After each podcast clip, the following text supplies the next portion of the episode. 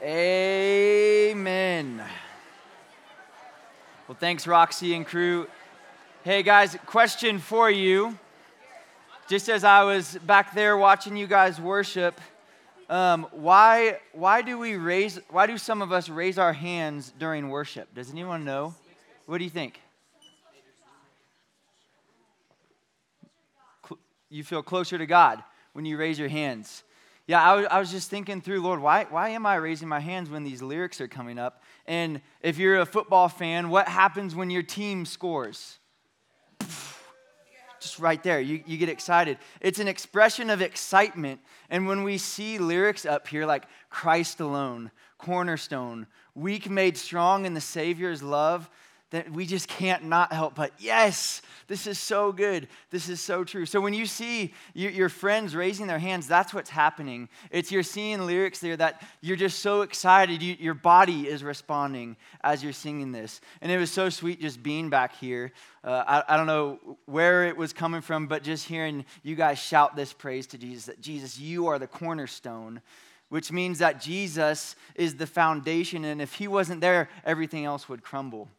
That's what you're declaring when you say that.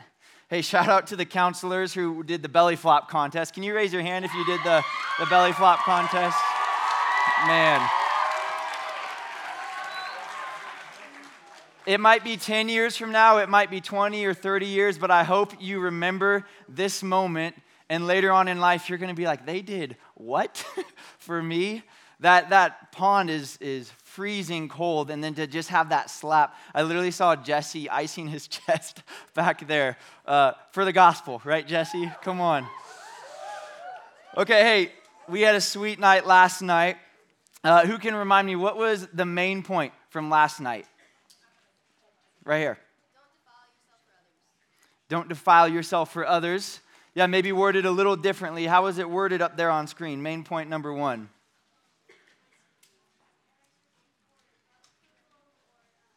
Yeah, that was the key question. Great. The key question was Am I only seeking God's approval? That came from Galatians 1:10. And then I see a hand up here. There it is. Awesome. Daniel resolved, which means he firmly decided to follow God and not man. And in chapter 1, verse 8, Daniel made this decision to stand up for what he believes in without knowing what God's going to do with it. And then we finished chapter one last night. Okay, if you, if you have your Bibles, go ahead and hold them up for me. Remind me, this is the word of the Lord. Thanks be to God. This is from God Himself, and we're, we're to approach this just with grateful hearts. So let's start turning our Bibles. We now have graduated from chapter one. Now we're going into, we're going to cover two chapters tonight. Isn't that sweet? Daniel chapters 2 and 3. That's what we're going to do. And here's what I'm going to do I'm going to give you an overview of what happens in Daniel 2, and then we're going to camp out on some verses in chapter 3. Does that sound good? Awesome. Okay, so chapter 2. Chapter 1, it, it ends with uh, Daniel, Hananiah, Mishael, and Azariah. They're top of their class, they're the valedictorians. But not just that, they're what? 10 times greater than the professionals of Babylon. Remember that? And then uh, now we enter into chapter 2, and we're going to see specifically what happens with King Nebuchadnezzar. And, and Hume and production team did a, such a great job portraying what happens in these chapters. But King Nebuchadnezzar, he has this dream, and how does Scripture word it? That really troubles his spirit. So, what King Nebuchadnezzar does, the most powerful man on the earth at that time, he calls all the wise men that he has in Babylon. And he says, I have this dream that I, I literally cannot sleep, and it's really troubling me. And he knows that if someone's going to interpret a dream, that is something supernatural. So he, ha- he says, You need to do something supernatural before you give me an interpretation so that I know that what you're saying is accurate. And he says, You have to first tell me what I dreamed and then you have to give me the interpretation of it. Just like we saw the Nez here say that to the trashers. And the Babylonians, they actually double down and they say twice, King, come on, just tell us the dream and then we'll tell it to you. And then the short tempered king gets so angry that he unwisely orders all of the wise men in the empire to be killed, to be put to death. And there's some debate here of, of whether the, the Israelite youth that we read about, Daniel and his three buddies, if they're still in their training period or if they have just exited out of the training period. But what we know is that Daniel, Hananiah, Mishael, and Azariah, because the wise men, they are reporting to the wise men, the wise men have been ordered to be killed. That means that they also are going to be killed because no one can interpret this dream that Nebuchadnezzar has. So, Arioch, everyone say Arioch. Arioch was the Babylonian captain of the guards, and he's the one who's responsible for going and killing all the wise men. So he comes up to Daniel, and if you remember Darlene right here, literally stopping the spear from coming, and like, wait, what's going on? And then Arioch fills Daniel in, and then we see Daniel in a crazy amount of faith say, Schedule me an appointment with the king, and I'll tell him its interpretation. And we're, we're just like, Daniel, surely you know what the dream is. But then, and here's where I want you to see, if you got your Bibles open to Daniel chapter 2. So, verse 16, that's where he takes this leap of faith. He says, Schedule me an appointment with the king. But then look what happens in 17. Then Daniel went to his house and made the matter known to Hananiah, Mishael, and Azariah, his companions, and told them to seek mercy from God of heaven concerning this mystery. So, what do we see here? Daniel literally schedules an appointment with the king without yet knowing if God is going to give him the interpretation. He's so desperate that he can only go to God. God, I can't do anything here to save my life. It has to come from you. So, these four teenagers pray to God and they seek his mercy. And it was so sweet seeing up here on the boat uh, Darlene and Sherman, right? Radioing, come on, King Magnus, we need you. We don't deserve it, but we need you. And then I love to see their expression when there's this response from the king. It was so good. Because if you can imagine Daniel just seeking, please, God, we're, we're literally going to die unless you intervene right now. And God answers the prayer. So Daniel then what does he do? He doesn't say, ah, I made the right choice. Look at that. He go, immediately just gives all the praise to God. And then uh, now let's look in verses 27 to 28. So now Daniel is standing before King Nebuchadnezzar, the mightiest man on the planet, this teenager from Jerusalem. Daniel answered the king, and, and he reminds Nebuchadnezzar no wise men, enchanters, magicians, or astrologers can show to the king the mystery that the king has asked. But there is a God in heaven who reveals mysteries, and he has made known to King Nebuchadnezzar what will happen in the latter days. And I can just imagine King Nebuchadnezzar just leaning in. And then here's what happens next in the chapter Daniel verbatim, which means word for word, tells King Nebuchadnezzar what his dream was. Can you just imagine King Nebuchadnezzar's jaw just dropping?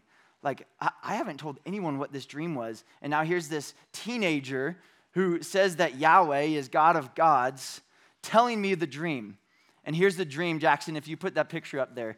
Daniel says that you had the dream and there was a statue, and his head was gold, and his, his arms and his chest were silver, and then his core and his torso were bronze. His legs were iron, and his feet were iron and clay. But then, if you go to that next picture, there's a stone that was not cut by human hands, and it comes and, and crushes every piece of the statue. So Daniel's like, That's your dream. And, Daniel, and Nebuchadnezzar is like, Yeah. And then Daniel says, Here's the interpretation that comes from God Almighty. And Daniel says, King Nebuchadnezzar, you and Babylon are the golden head. And there's going to be a kingdom and another king that's going to come after you, and you will be defeated. And that's the, the silver. And then there's going to be the bronze. There's going to be another kingdom that will come after that. And then there's going to be the iron, another kingdom that will come after that. And then the iron mixed with the clay, that is the feet. But then Daniel shows us, I don't want to get too far ahead of myself. Here it is in verse 44 of chapter 2. And in the days of those kings, the God of heaven will set up a kingdom that shall never be destroyed nor shall the kingdom be left to another people. It shall break in pieces all the kingdoms and bring them to an end, and it shall stand forever and ever. So Daniel says, Hey, Nebuchadnezzar, God gave you this dream to show you that, yeah, you might be the kingdom right now, but there's more kingdoms that will come after you, and they all have an end. But there's one kingdom who doesn't have an end, because the king of this kingdom has no end. And friends, let's take a quick step out of this story. If we are followers of Jesus, I mentioned that our citizenship is in heaven. Heaven is in the presence of God as God's children, this everlasting kingdom that will have no end, that is greater than any earthly kingdom that this world can offer, and that will crush and make, make look silly all the other empires of the world. So then, King Nebuchadnezzar, how does he respond to this teenager who just told him his dream and then gave him the interpretation from God himself? Look at verse 47. The king answered and said to Daniel, Truly, your God is God of gods and Lord of kings, and a revealer of mysteries, for you have been able to reveal this mystery. Guys, this is a powerful moment in the book of Daniel because King Nebuchadnezzar, the mightiest man on planet Earth from our perspective, he makes this declaration that, wow, the God of Israel is greater than any God that we have here in Babylon. And he even says, the king of the Lord of kings, which means the master of kings, which he's saying the master of, of me, myself. And me today, I, I read that part and I'm just like, yes, Nebuchadnezzar's getting it. Look at, look at what is happening. Look at what God is doing in this pagan foreign nation that didn't have a relationship with God. But I want everyone to turn to your neighbor and say, uh oh. Because here's what happens in chapter 3 Nebuchadnezzar just makes this awesome statement. And it's theologically accurate that God is supreme, that God is sovereign, right? And that he is Lord of kings. What Nebuchadnezzar says is right, but here we see a sin of Nebuchadnezzar that we're going to talk about furthermore in detail tomorrow. But it was so convicting for me while I was studying for this. Because Nebuchadnezzar says the right thing in an emotional moment.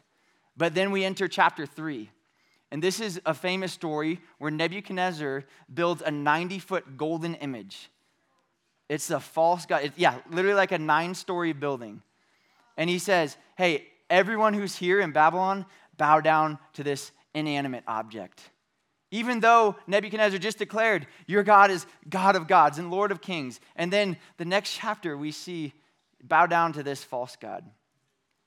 And here's where I was so convicted as I was studying for this, because I see Nebuchadnezzar make this right declaration. He makes this right profession. And I've had moments in my life where maybe I said the right things. Maybe I even stood up at camp. Maybe I did the right things and I said something theologically accurate, but in my heart, I really didn't believe it. In the book of James, it's in the New Testament, there's this principle that shows us that faith without works is dead. And I told you, if you have your faith in Jesus, then you are made right with God. But what we see here in James is that if our actions don't align with that faith, I'm not saying we're living a perfect life, but if our, a majority of our actions don't align up with the declaration that we're saying, then we really actually never believed. So here we see King Nebuchadnezzar never, never really believe. He just makes this emotional decision. And maybe this is true for some of you guys. Maybe you, you've had a time where you made this profession, but then your life didn't really change. I'm not saying you, you were perfect, but only you and the Lord truly know do I really believe this? And we're going to talk about that a lot more in detail tomorrow night. So now let's, let's think back to what's happening in chapter 3. Nebuchadnezzar gathers everyone. They're the mightiest empire. There's many nations that are represented now in his kingdom. And he says, Hey, when you hear all these instruments, I want you to bow down and worship this false God that I've built. And it, it really is just a slap in the face to God Almighty, who just gave Nebuchadnezzar this dream. And then Daniel tells Nebuchadnezzar, You're the golden head. And then what does he do? He builds a golden statue. Nebuchadnezzar just wants all the glory and praise to him. And he says, when you hear all the instruments play, bow down and worship. And everyone in Babylon bows down and worships this false God. Everyone except for three teenage boys who stand together. And that sermon, that Sherman in the play, right? Do you remember when Sherman, he, he's taken to the fiery furnace over here? And, and they knew what was at stake. They knew that Nebuchadnezzar had made this declaration that if you don't bow down, then you are going to burn in the fiery furnace. So let's read. Here's our main text tonight Daniel chapter 3, verses 12 through 18. So, what happens here when they just don't bow down and everyone around them, probably tens of thousands of people, is bowing down except for these three boys? There are certain Jews whom you, talking to King Nebuchadnezzar, have appointed over the affairs of the province of Babylon Shadrach, Meshach, and Abednego. These men, O king, pay no attention to you. They do not serve your gods or worship the golden image that you have set up. Then Nebuchadnezzar, in furious rage, commanded that Shadrach, Meshach, and Abednego be brought. So they brought these men before the king. Nebuchadnezzar answered and said to them, Is it true, O Shadrach, Meshach, and Abednego, that you do not serve my gods or worship the golden image that I have set up?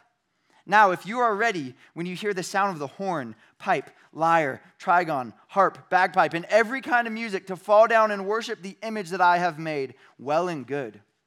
But if you do not worship, you shall immediately be cast into the burning fiery furnace. And who is the God who will deliver you out of my hands? And catch this Shadrach, Meshach, and Abednego answered and said to the king, O Nebuchadnezzar, we have no need to answer you in this matter. If this be so, our God, whom we serve, is able to deliver us from the burning fiery furnace, and he will deliver us out of your hand, O king. But if not, be it known to you, O king, that we will not serve your gods or worship the golden image that you have set up. This is the word of the Lord. Thank you, God, for this word that we can learn from today. Okay, so what happens here? They stand before the king, and he even gives them a second chance. He said, Maybe you didn't hear me right. But then they, they actually don't even take advantage of that second chance. And it's literally like if one of you was standing before President Joe Biden. Uh, well, no, no, no, listen. I'm not asking your opinion of him, but it's the fact that he, he is president of the United States of America right now.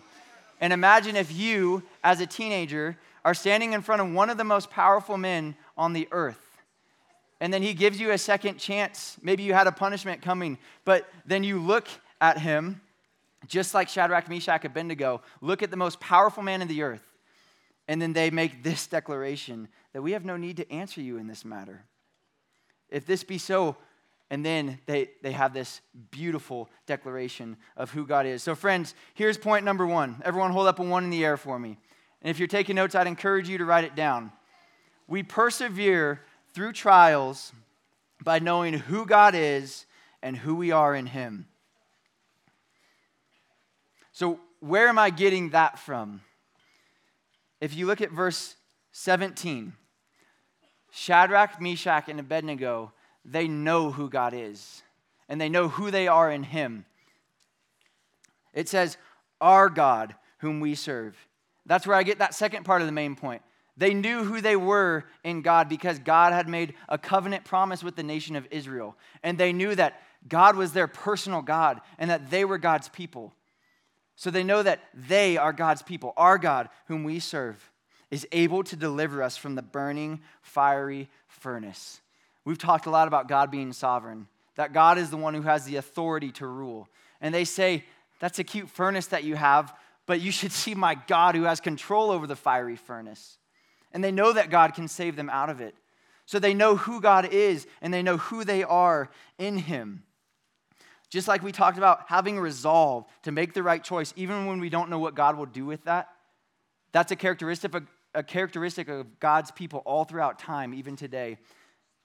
It's also a characteristic of God's people to ber- persevere through trials because our confidence is in Him. We see it in the Old Testament, we see it in the New Testament, and then we see it throughout church history and then today. We see God's people, and in this new covenant era, followers of Jesus persevere through trials because we know who God is and we know who we are in Him. Who's ever heard of the song or the hymn, It's Well With My Soul? Over these next couple messages, I'm going to be bringing different verses from this hymn into the messages because actually the gospel has been preached to me through this song. And it was just resonating so much with me that I was lifting my hands in praise, like we were talking about earlier. And then I went and I looked at the story behind this song. I was just curious when it was written. And then once I started digging to the depths of it, it wrecks me. And here's why because we see a man named Horatio Spafford. Everyone say Horatio Spafford. Pretty sweet name here. In the late 1800s, Horatio Spafford goes through trials that I'm going to tell you about that I wouldn't wish on my greatest enemy. Because Horatio Spafford, his wife's name is Anna, and they were blessed with five children. In 1871, their son died of pneumonia. And then there was a fire in Chicago, and Horatio's business collapsed. And then two years later, things have recovered a little bit, and Horatio and Anna, they have four daughters. And they decide that they're going to go on a vacation to Europe. And as they're going, Horatio sends his wife and his daughters off on a boat because he has some business to attend to. And he says, You guys go ahead and I'll meet you there. And Anna and their four daughters are on the boat. Four days into the journey, their boat crashes into a ship. After 12 minutes, the ship sinks underwater.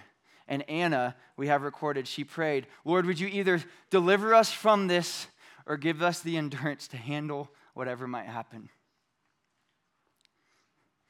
And she lost her four daughters there with the ship.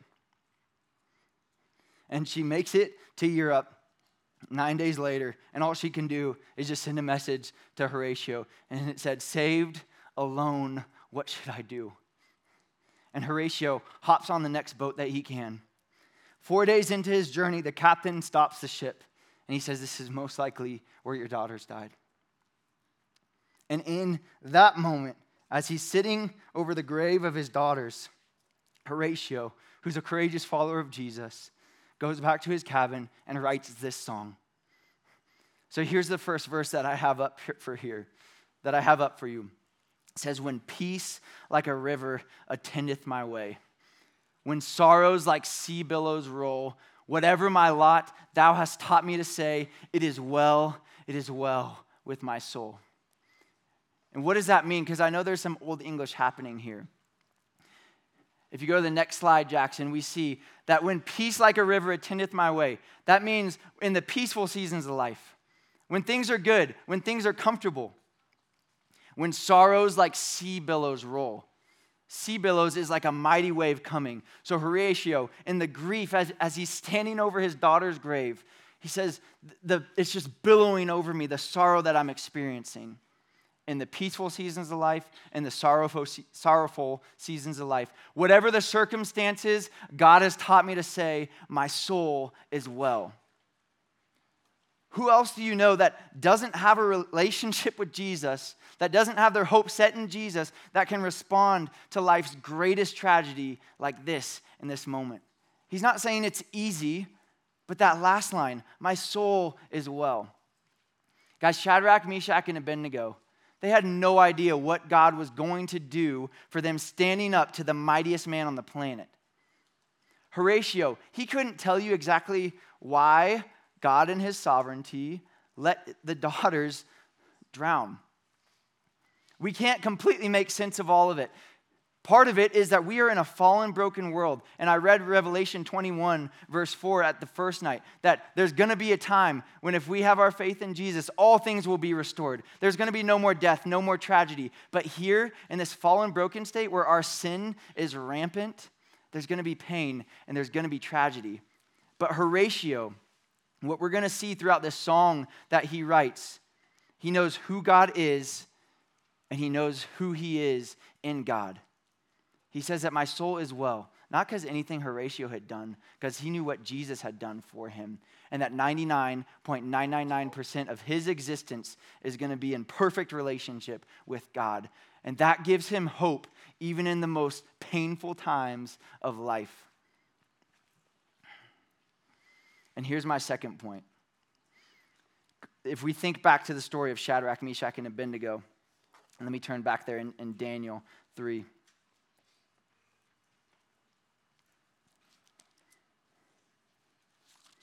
What do they say to King Nebuchadnezzar? I love how it's worded here in Scripture that in verse 16, Shadrach, Meshach, and Abednego answered and said to the king. And what it's saying here is that we don't know who was really the spokesperson for these three guys, but they all believed this. So they all basically said it to the king. And here's my second point that we persevere through trials by standing together in truth. That's what these three teenagers do who have their faith in God. They know who God is, they know who they are in God, and then they stand firm together, even when tens of thousands are bowing down to this false God around them. Even when they know they're going to be thrown into the fiery furnace, they stand firm together. And here's what I'm going to do now. This is going to be an interactive exercise with everyone here in this room just to get this point across. What I'm going to do is I'm going to show you something to do with your hands, and it's going to make a noise. And we're not going to say anything, but I'm going to show that together we can make something far greater than if we tried to do it alone, okay? So I'll show you a sign to do with your hands, and then when I point to you, to your area of the room, I want you to copy that. Does that sound good? Okay, so I'm going to start with this side, and here's what we're going to do, just right here. Nope, no snapping, just rubbing.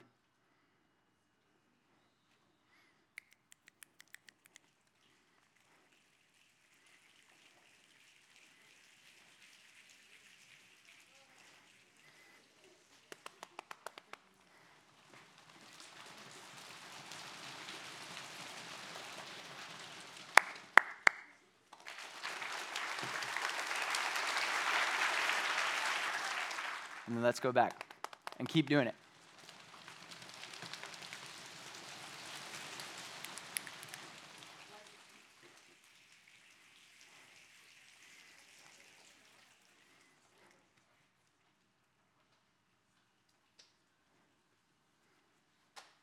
Okay, now here's, here's what I want to ask. What's your name right here? Riley. Can you go like this? Can you guys hear? Sorry, what was it? Ryden. Can you guys hear Ryden make that noise? No, but when, when we make that noise together, then we can do something far greater than if we tried to do something alone. And I could make out that noise that you guys are making because together in unison, we can do something far greater than if we tried to do something alone. And this is a theme throughout Scripture. Once again, Proverbs 27 17 says, Iron sharpens iron, and one man sharpens another. And here's what's beautiful as God saves us here in this fallen, broken world, and He doesn't zap us straight into heaven. God saves us through faith in Jesus, and then He gives us His Spirit. And then Jesus intercedes with, for us before the Father. But not just that, He gives us family to surround us.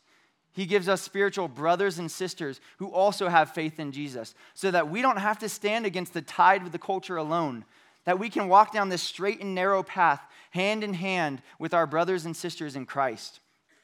And here's what I'm hoping comes up in some of your cabins tonight that tonight you can resolve that you look at your neighbors next to you and you see brothers and sisters in Christ. And when you go back home, you're to preach the gospel to one another.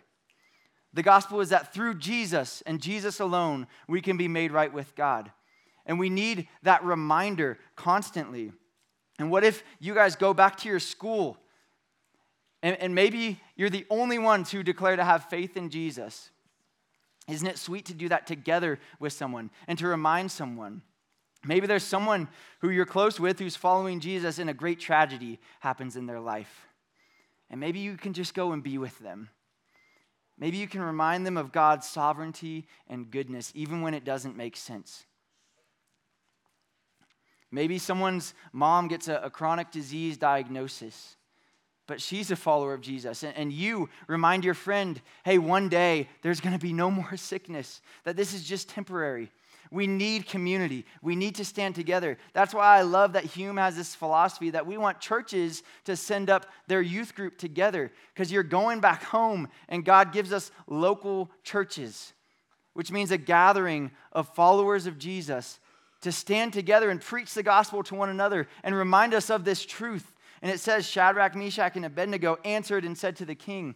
And we can also in unison answer and declare the glory and praise to Jesus together. So, what would it look like for you? And here's what I'm going to do I don't have a key question for you tonight. I'm just going to have the, the main points come back up on the screen. And then we're going to go to cabin time after Melinda closes chapel. And I want you to talk about what does it look like to know who God is and to know who I am in Him. I told you night, one, night number one that there's only two camps you can be in. You're either a child of God or you're an enemy of God. And what does it look like to know who you are in Him? And that's what that's the only thing that can give you true perseverance through trials. And then what would it look like for you guys to stand together in truth as brothers and sisters in Christ? Let me pray. Lord, your word is so powerful because it's from you. And thanks for this timeless truth that we can read stories from over 2,000 years ago and still see you through the text and still see how this applies to us as your people. God, I pray for the cabin times that are coming up. I pray that you speak through uh, some of these students. I pray that you speak through some of these counselors, that you bring the right questions to the table, and that we can just come so honest with the questions that we have, ultimately, and trusting that you will meet us there and answer them for us. Lord, thanks for faithful saints like Horatio Spafford. Thanks for your people like Hananiah, Mishael, and Azariah that we can learn from. And would we see that you are the only one who gets all the glory and praise? They don't do anything apart from you, Jesus. You are the cornerstone. Would this all be for your glory? In Jesus' name, amen.